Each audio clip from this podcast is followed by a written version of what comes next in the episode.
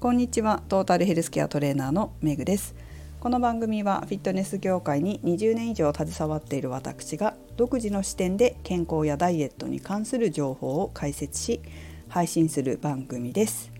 本日は油は悪者ではない上手に活用しようをお送りします。この放送を前から聞いてくださっている方は私が4時とか、まあ、夕方のね4時とか5時になるとお腹がすく。だから間食をするというふうに言っている話を聞いたことがあるかもしれません。そうなんです。私は4時とか5時になるとお腹すくんですよ。12時ぐらいにお昼ご飯食べてその後仕事したりするとどうしてもその時間にお腹が空いちゃうんですね。なので間食を取るようにしています。間食を取らないと私の場合脂肪が増えちゃうんです。体重は減るんだけど脂肪が増えるということが起きるんですね。でもしかしたらこの放送を聞いてらっしゃる方の中にも同じようなタイプの方がいらっしゃるかもしれません。一般的によく言われているのは空腹の状態で運動すると脂肪が燃えやすくなるっていうふうに言われてるんですがそれに当てはまんないタイプの人も私のようにいるかもしれません。やってみてちゃんと自分の体研究しないといけませんけど研究してみたら自分はそれをやるとかえって体脂肪が増えるなという場合はもしかしたら私と同じようなタイプかもしれません。なので私は空腹になったらその状態で居続けることはしないんですよ。きちんと糖質を補給したりして、まあ、何かを食べてエネルギーになるものを体の中に入れてそれで体を動かすようにしているんです。まあ、体の中ね覗いてねどうなってるかなんて見たことないからわからないですけど私の場合はその方が体脂肪が減るんですよ。筋肉量も減らないしね。まあ、おそらく糖心性みたいなことが起きてんのかなみたいには感じていますけど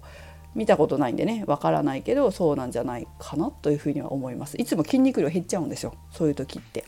それで脂肪が増えるみたいなことによくなってるからもしかしたらそうなのかなというふうには思ってます。でその間食に何を食べるかっていうのが結構最近の問題なんです。なんでかっていうとこれまでは気に入ってるプロテインを飲んでたんですがそのプロテインがどこ行っても売ってなくなってしまったんですね。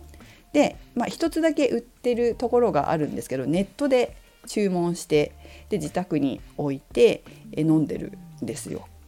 でそれ持ち歩くわけにいかないのでそのプロテインって乳製品だから持ち歩くわけにいかないので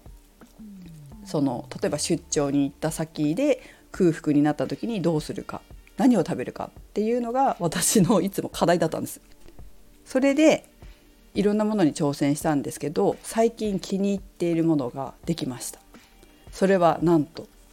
マドレーヌです。お菓子のマドレーヌ。甘いものがねあんまり好きじゃないんですけどもしかしたらこれ食べてた期間、最近2週間ぐらいなのかなに食べてたんですけど実は生理前だったんですよ。だから食べれたのかもしれないのでちょっと生理終わったら食べれなくなってる可能性もありますけれどもでもあなんかやっぱりこれ大事なんだなって思ったことがあったんです。それはですね脂質です。やっぱり糖質だけの間食をするよりも脂質の入ったものを食べた方が腹持ちがいいっていうことに気がついたんですよね。マドレーヌに行き着く前に栗と芋を食べてたんですよ。まあ、栗っていうのはコンビニで売ってるあの袋に入った栗ですね。でそれで結構家に着くまでに、まあ、出張先から特にそうなんですけど出張先から電車に乗って家に着くまでもうお腹空いちゃうんですよ。それだけで。もうお腹空いたのかって思うぐらいお腹空いちゃうんですね。でそれで干し芋に変えたんですよ。で干し芋も結局糖質しか入ってなくてほとんどね。まあ食物繊維も入ってると思いますけどそんな脂質ないじゃないですか。また腹が減るんですよ。家にたどり着く前に。で腹が減るなと思って。だけどさすがに電車に乗る前にね駅のベンチで唐揚げは無理だファミチキは無理だなと思ってちょっと悩んでたんですがふとした時にあマドレーヌいいかもなと思ってマドレーヌを手にしたんですよ。で糖質量は、まあ、栗とか芋とかと同じぐらいなんですけど脂質が入ってですねマドレーヌは。でその脂質のおかげなのか結構腹持ちが良くて夕飯まで持つんですよ。それで改めてやっぱ脂質が入ってた方がいいなっていうことに改めて気づきましたね。ただこれ生理終わった後にこの甘いものをまた食べれるかっていうとちょっとわからないですけど、まあ、とにかく脂質も入ってた方がいいんだっていうことを気づかされたことが、まあ、一つの良かったことかなと思っています。そうするとなんか脂質も入ってたらカロリーが増えて太らなかったのって太らないのって思う方もいらっしゃると思うんですけど太らないです。全然。むしろ余計なものを食べないで済むので腹持ちがいいからね。全然増えなかったですね。増えてないです。あの生理前って増えるとかっていうこともあると思うんですけど別に全然増えてない。全然ですね。やこのぐらいなら平気なんだなっていうことが改めて分かりました。ということで脂質は悪者ではないわけです。まあ他にもね体の構成要素でもありますから悪者では決してないわけで必要なだけは摂取することはとても大切ですし私のように上手に活用するとダイエットにもプラスになります。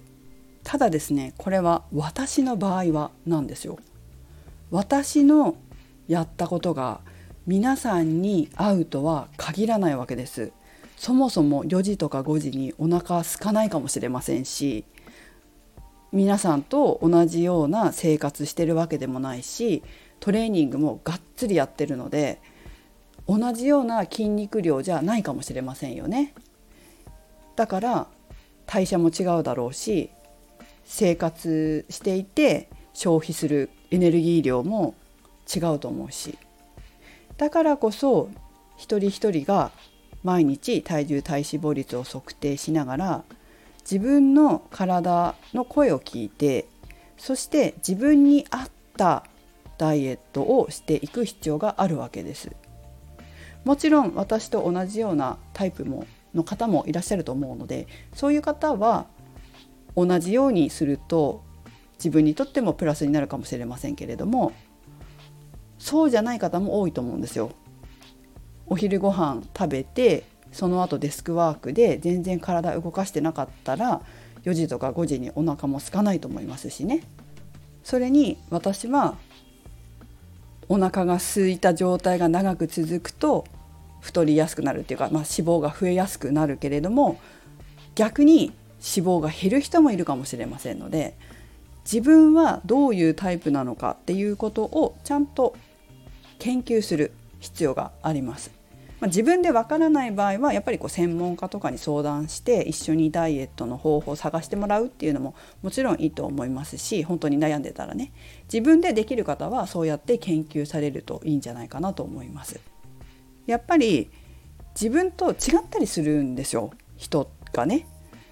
その他人が成功した方法を見て自分も取り入れて入れてみるのはいいけど自分に合ってるかどうかっていう視点で見てトライアンドエラーを繰り返していくっていうことが